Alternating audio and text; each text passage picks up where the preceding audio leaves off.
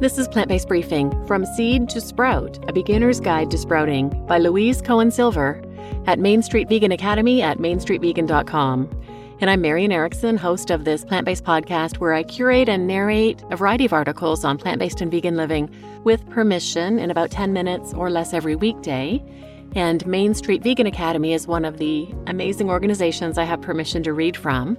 They're the premier training and certification group for vegan coaches. Their mission is to encourage the adoption and maintenance of positive vegan lifestyles and health-promoting diets geared to the needs and preferences of the individuals for the purpose of creating a just world for all beings and protecting this planet. Victoria Moran is the founder. She went vegan in nineteen eighty-three, overcame a binge eating disorder in nineteen eighty-five, wrote Compassion the Ultimate Ethic. It was the first book about vegan philosophy and practice to come from an actual publisher. She raised a vegan daughter, wrote twelve additional books, and has another on the way, and she appeared twice on Oprah. So now let's get to today's plant-based briefing. From Seed to Sprout, A Beginner's Guide to Sprouting by Louise Cohen-Silver, P H D. While I always enjoyed eating sprouts, the notion of sprouting them myself never entered my mind until a friend shared how she was successfully sprouting and enjoying the process. Skeptical at first, it just seemed too simple. Soak seeds in water, drain, and change the water daily for several days. Keep covered with a dish towel, and you have sprouts ready to eat? It sure sounded easier than trekking to the grocery store for a small plastic container of sprouts. If it was that easy, why wasn't everyone I knew doing it? I put the thought to rest until a surprise box arrived at my door. A friend gifted me a starter kit from Amazon that included a wide-mouth mason jar, screen lid, and sample seeds. After a few successful trial runs sprouting, I ordered an additional sprouting kit. The kit is not a necessity, but it makes it convenient to always have sprouts ready to eat. You're not required to be a sixties hippie or have a green thumb for success sprouting beans and seeds. With a little education and confidence, we can all do this.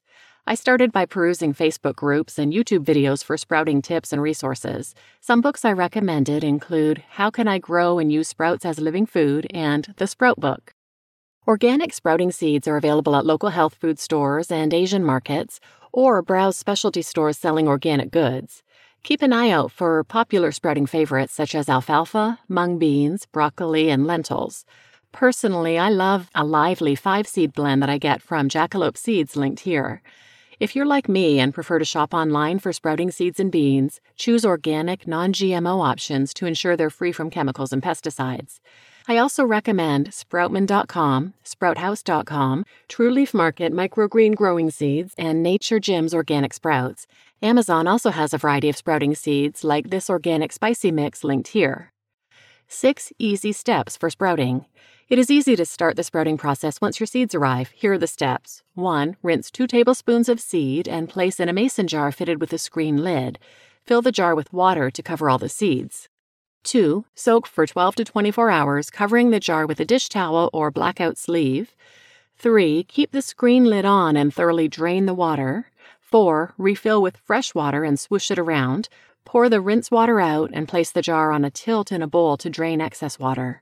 five. Cover and keep the jar on a tilt until the end of the day. Repeat steps four and five. six. Once the seeds are fully sprouted, remove, rinse, pat dry, or use a lettuce spinner, and store in an airtight container. If for any reason your sprouts smell rancid or look moldy, discard, wash out your jar, and give it another shot.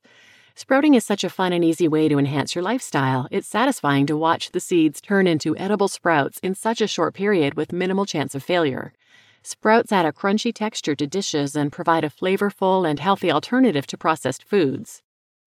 There are numerous health benefits of eating sprouts. Peptides, strings of amino acids, which are the building blocks of protein, are found in high concentrations in sprouts.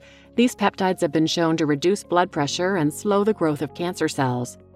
Broccoli sprouts in particular contain ten to one hundred times more sulforaphane than in mature broccoli plants and have been shown to reduce cancer cell multiplication.